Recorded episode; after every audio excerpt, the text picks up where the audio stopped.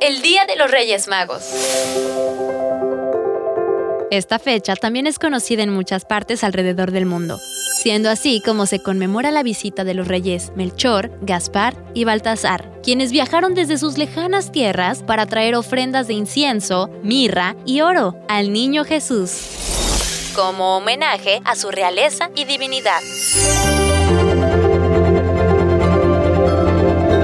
La misma forma en que los más pequeños escriben cartas a Santa Claus en Navidad, también deben de escribir una carta a los Reyes Magos, en la que compartan todas las buenas acciones que realizaron durante el año y expresen aquellos regalos que desean recibir de los Reyes, por haber sido tan buenos niños. Se puede transformar esta actividad en un momento aún más divertido, poniendo a prueba su creatividad. Por ejemplo, poner su cartita sobre un zapato o tenis. Esto es para que los Reyes identifiquen a quienes les dejarán los regalos, o incluso mandar tu cartita en un Esto para hacer llegar más rápido la carta a los Reyes Magos que nos observan desde el cielo. Muchas personas identifican a los Reyes como unas grandes estrellas en la constelación de Orión, a unos 20 años luz de la Tierra. Estas estrellas forman una casi perfecta alineación inclinada, separadas aparentemente por distancias, prácticamente iguales, y son conocidas también como las Tres Marías, los Tres Reyes Magos o el Cinturón de Orión. El punto más alto para verlas es durante el anochecer y la madrugada del 6 de enero.